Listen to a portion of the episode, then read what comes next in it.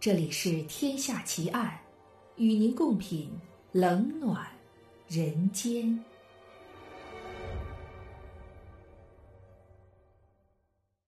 各位听友，大家好，我是暗夜无言。您现在收听到的是《天下奇案》，今天为您带来的案件是犯罪小说作家雇凶杀夫奇案。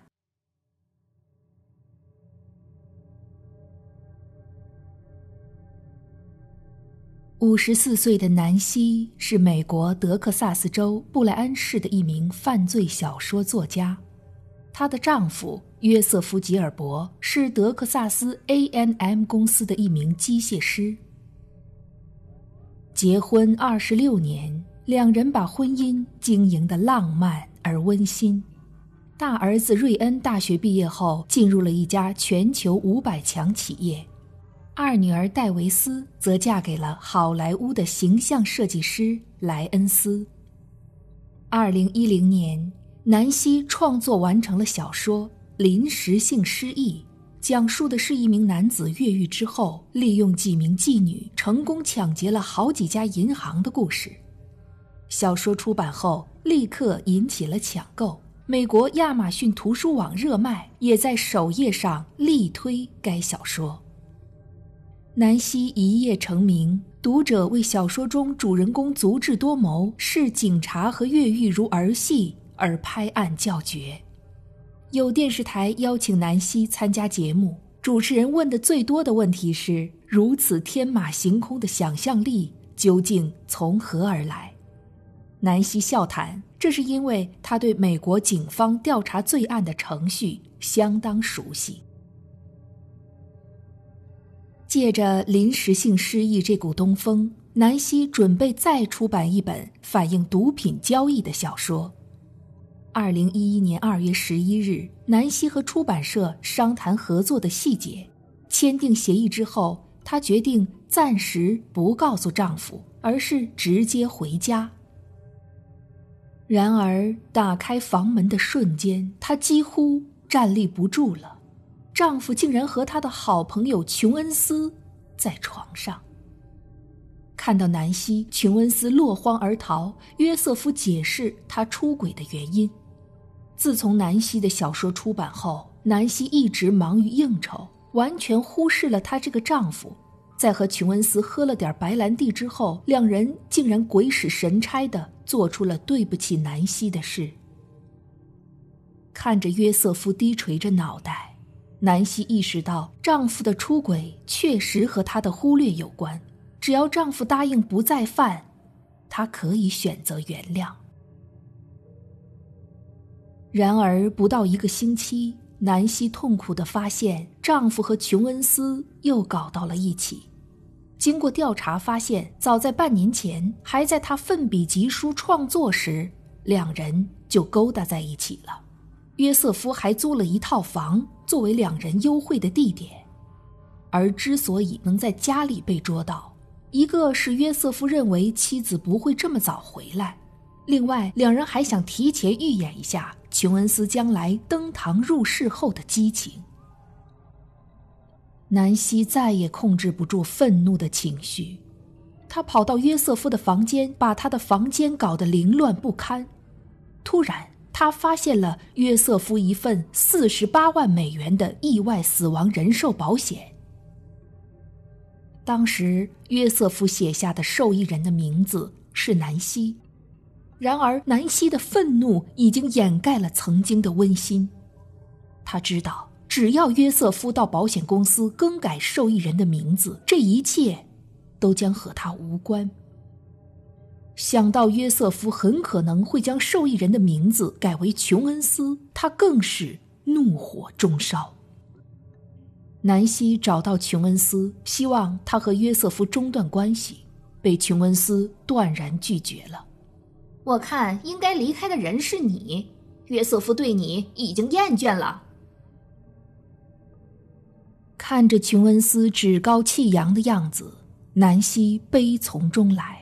琼恩斯是她的好朋友，没想到她竟然凭着比自己年轻十岁的优势，把丈夫勾走。一个可怕的想法冒了出来。既然已经无法得到约瑟夫，琼恩斯也别想得到。南希决定通过一场意外杀死约瑟夫。南希尝试联系了有犯罪前科的朋友杰里米，向他倾诉了约瑟夫出轨给他造成的伤害，希望他可以帮忙联系一名杀手。南希安慰道：“我对警方调查命案的程序相当熟悉，知道他们的调查思路。只要我们设计好杀害计划，肯定会天衣无缝。”杰里米一阵沉思之后。答应先考虑。就在南希等待着杰里米的好消息时，他再次发现了约瑟夫和琼恩斯鬼混的情形。两人公然在酒吧里打情骂俏。愤怒到了极点的南希再次联系了杰里米，邀请他到一家酒店碰面。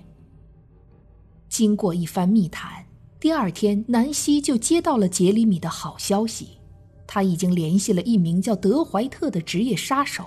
安排在德州布拉佐斯县一家旅馆的停车场见面。见面后，南希首先了解了德怀特的过往经历。他因为杀人被关押了十年，出狱后不到半年，又因为抢劫被监禁了四年，三个月前才刚刚释放出来。南希感到十分满意。向他讲述了他当初撰写犯罪小说临时性失忆的经历。你放心，我对警方调查命案的程序相当熟悉。我希望我丈夫的谋杀案看起来是一场意外事故。德怀特表示，只要酬金方面不存在问题，他可以神不知鬼不觉地送约瑟夫上路。当真决定要杀死约瑟夫时，南希却犹豫起来。他发现那不过是自己愤怒过了头涌出的想法。之后的几天，南希陷入了难以抉择之中。七月十四日是南希五十三岁的生日，他拨通了约瑟夫的电话，希望他看到二十几年夫妻情分上，陪他度过这个生日。而约瑟夫却表示，琼恩斯正在医院看病，他抽不了身。顿时，愤怒变成了绝望。二十几年的夫妻情，竟然敌不过他们不到一年的婚外情。南希打电话给了儿子瑞恩，瑞恩也只是安慰他：既然约瑟夫抛弃了这个家庭，他又何必耿耿于怀呢？南希联系了女儿戴尔斯。女儿也只是轻描淡写的谴责了约瑟夫，然后安慰他想开点儿。南希多么想告诉孩子们，今天是他的生日，希望他们能回来陪陪，可话到嘴边还是咽了回去。他把愤恨发泄到约瑟夫身上，觉得只有杀死他，才能解恨。南希毫不犹豫地联系了德怀特。交给他两张约瑟夫的照片和他的家庭住址。德怀特提出杀人酬金为十万美元，并要先支付五万美元定金。南希一时无法支付这么大一笔钱，他当即取下了手指上的钻石结婚戒指。我的钻戒可是花了八万美元。当然，只要你杀死我的丈夫，我另外再从他的人寿保险金中支付给你六万美元。德怀特拍着胸脯说：“你尽管放心好了，不要半个月时间，你就会收到好消息。”三天后，南希接到德怀特的电话，他知道了德怀特的杀人计划。他已经买通了一家汽车修理公司的员工，只要把约瑟夫的车送去检修，修理店的员工就会对汽车做一番手脚。如果约瑟夫开车进高速公路，就会出现刹车失灵，通过车祸将约瑟夫杀死。南希对修理店的员工提出了质疑，德怀特表示，修理店的员工是他在监狱里认识的朋友，他的修车技术一流，出狱后两人分工合作，已经成功骗取了好几单汽车保险赔偿金。而检察部门一直认为是汽车的刹车存在设计缺陷。八月三日，南希趁约瑟夫周末和朋友去酒吧，他将车开到了德怀特联系好的修理店。经过一个小时的修理，南希把汽车重新开进了车库。可随后几天让南希失望的是，约瑟夫一直没有开车，即使外出。也只是打车，难道约瑟夫发现了自己的阴谋？南希坐卧难安，但他一想到约瑟夫和琼恩斯鬼混的情形，他就愤恨不已。一个星期后，南希终于得知约瑟夫即将开车到距离八十公里外的城市出差。八月十日早上。看到约瑟夫开车出门，南希既惊恐又兴奋。这个让她既爱又恨的男人，终于要从她的视线里消失了。然而，就在南希等待警方的事故电话时，约瑟夫的车并没有开上高速，而是开进了警察局。原来，这一切都是杰里米的杰作。他在接到南希的求援电话后惊恐不已，他知道只要南希动了杀机，就算他不答应南希，南希也肯定会联系其他人。在南希再一次联系他之后，杰里米在犹豫中还是报了警，警方马上将这一情况告知了约瑟夫。考虑到约瑟夫的安全。警方决定派遣一名化名为德怀特的警察卧底当杀手。得知妻子竟然要买凶杀害自己，约瑟夫在惊恐中陷入了沉思。他发现，之所以妻子采取这样疯狂的报复手段，完全是自己出轨造成的恶果。但二十几年的夫妻情分，约瑟夫并不想因为自己的出轨。而让南希走上不归路，约瑟夫向警方提出，如果南希只是出于泄愤，没有杀害他的实际行动，希望警方可以放过他。于是，约瑟夫拒绝了警方的保护，回到了家里，密切注视着南希的一举一动。可让他失望的是，南希似乎已经铁了心。很快。警方制定了一个引蛇出洞的方法。约瑟夫开车到八十公里外的城市出差，打开车门进入汽车后，透过汽车后视镜，约瑟夫看到南希站在窗户边。他多么希望这个时候妻子喊他回家，可南希却一脸平静。约瑟夫彻底心灰意冷，于是他把车。开进了警察局。蒙在鼓里的南希根本不知道这一切，他在家里静候佳音。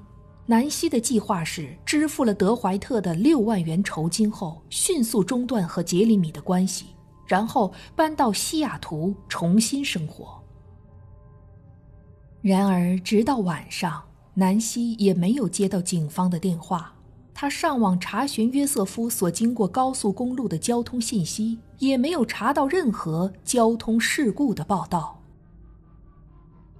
南希打电话给德怀特，问是不是汽车修理工没有处理好。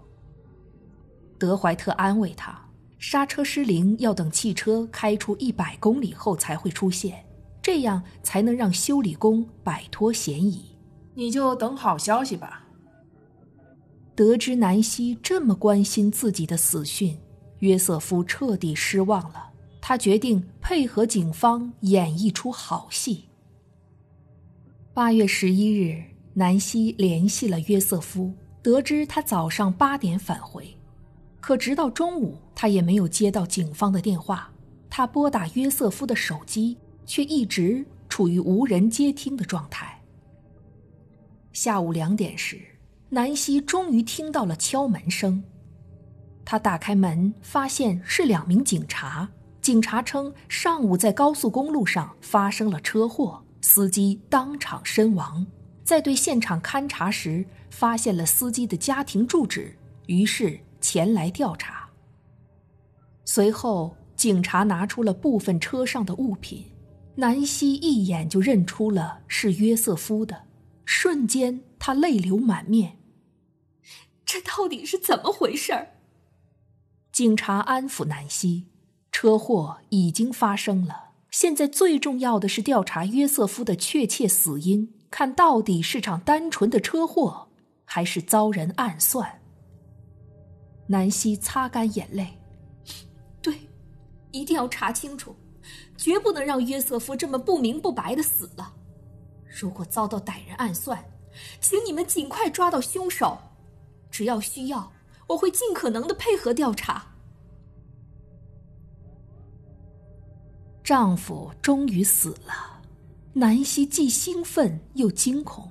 她决定先暂时不联系保险公司，以免遭到涉嫌占有约瑟夫的保险金而受到警方的怀疑。南希又打电话给德怀特，让他暂时离开，躲避风头。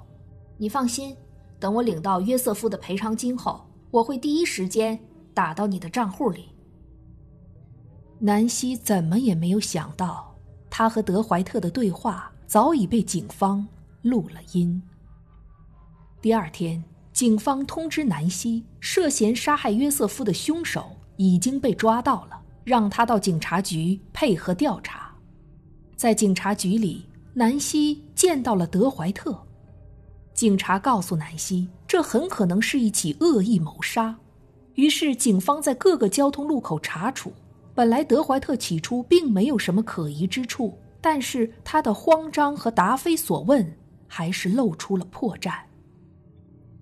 南希假装非常愤怒的样子，奋力冲到德怀特的面前：“你这个害死我丈夫的家伙，他到底哪里得罪了你？”